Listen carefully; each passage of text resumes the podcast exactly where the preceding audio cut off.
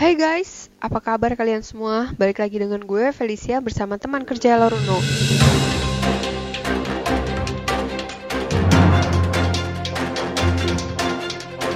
Podcast kali ini kita bakal bahas tentang sejarah bisnis nih. Nah, sejarah bisnis kali ini seru banget nih guys. Yap, secara bisnis Adidas dan Puma. Pasti kalian tahu dong merek ternama itu. Jangan cuma tahu mereknya aja nih guys, kalian juga harus tahu gimana sejarahnya mereka sampai mereka bisa seterkenal sekarang nih. Langsung aja yuk simak podcast gue. Andai aja Adi dan Rudy Dassler bisa belajar untuk selalu terus bersama nih. Perusahaan mereka yang bernama Gepruder Dassler mungkin saja mengalahkan Nike sebagai perusahaan perlengkapan olahraga nomor satu di dunia saat ini.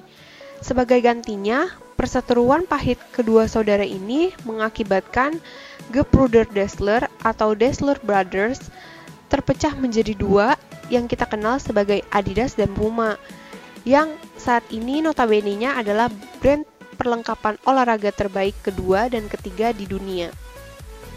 Pada tahun 1920, Adolf atau lebih sering dikenal sebagai Adi Dassler yang berusia 20 tahun sangat suka bermain sepak bola. Masih di tahun yang sama, ia mulai membangun bisnis sepatunya di ruang cuci milik ibunya yang tak lama setelah kembali ke desanya di Rezogert Norwich setelah Perang Dunia I. Saat itu, ia mengembangkan sepatu berduri yang bisa digunakan untuk berlari di trek tanah dan lapangan. Bisnisnya berjalan baik dan kakak laki-lakinya Rudolf atau Rudy Dassler bergabung dengannya beberapa tahun kemudian untuk membantunya. Adi yang bisa dibilang pemalu adalah orang yang sangat kreatif dan otak di balik bisnis ini. Sementara Rudy yang ekstrovert adalah salesman yang sangat hebat dalam pemasaran produk sepatu olahraga mereka. Empat tahun kemudian, Adi dan saudaranya Rudolf atau Rudy mendirikan perusahaan sepatu olahraga asal Jerman yang disebut dengan Gupruder Dassler.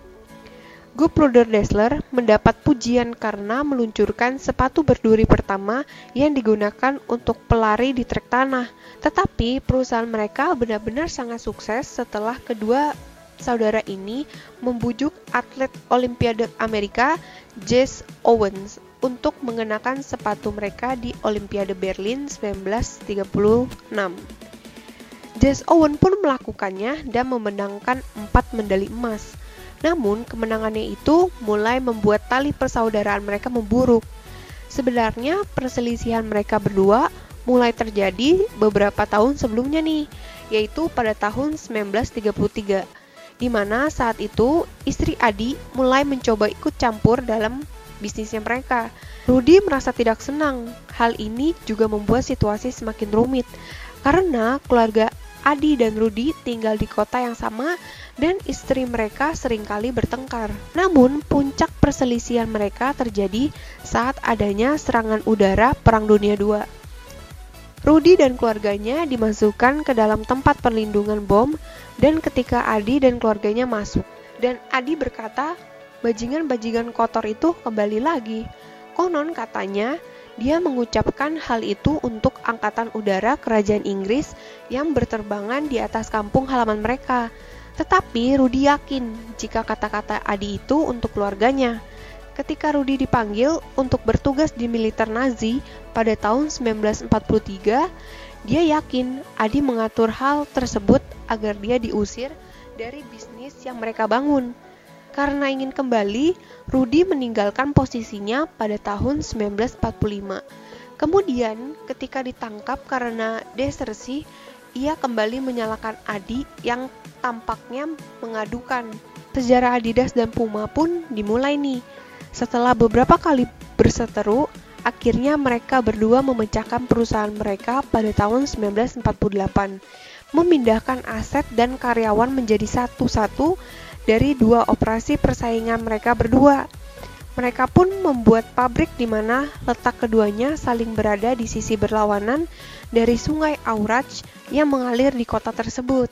Adi mengganti nama bisnisnya menjadi Adidas dengan menggabungkan nama depan dan belakangnya. Rudy melakukan hal yang sama dengan mengganti nama bisnisnya menjadi Ruda, meskipun ia kemudian mengubah namanya menjadi Puma yang membuatnya menjadi lebih menarik. Inilah awal dari sejarah Puma dan Adidas brand peralatan olahraga yang mendunia.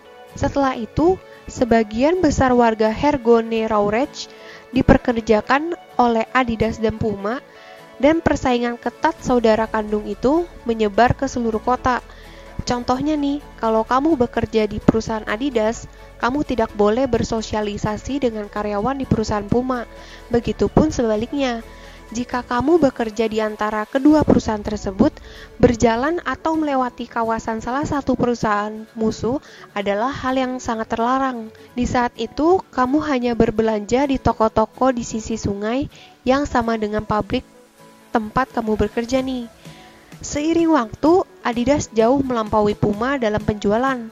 Berkat kreativitas dan kecerdasan teknisi milik Adi, meskipun Puma masih melakukan dengan cukup baik. Tetapi sementara keduanya bekerja keras bersaing satu sama lain. Mereka tidak memperhatikan perusahaan sepatu lain, yaitu Nike, yang diam-diam mendapatkan pangsa pasar nih. Nike adalah raja dari bisnis sepatu olahraga dengan penjualan di tahun 2017 mencapai 21 miliar dolar dibandingkan dengan Adidas yang hanya 10,36 miliar dolar dan Puma 2,4 miliar dolar nih. Kedua saudara ini pernah berbicara dan bertemu satu sama lain beberapa kali di kemudian hari, tetapi mereka tidak pernah berdamai. Keduanya meninggal pada tahun 1970-an dan dimakamkan dengan sisi berlawanan di kuburan setempat.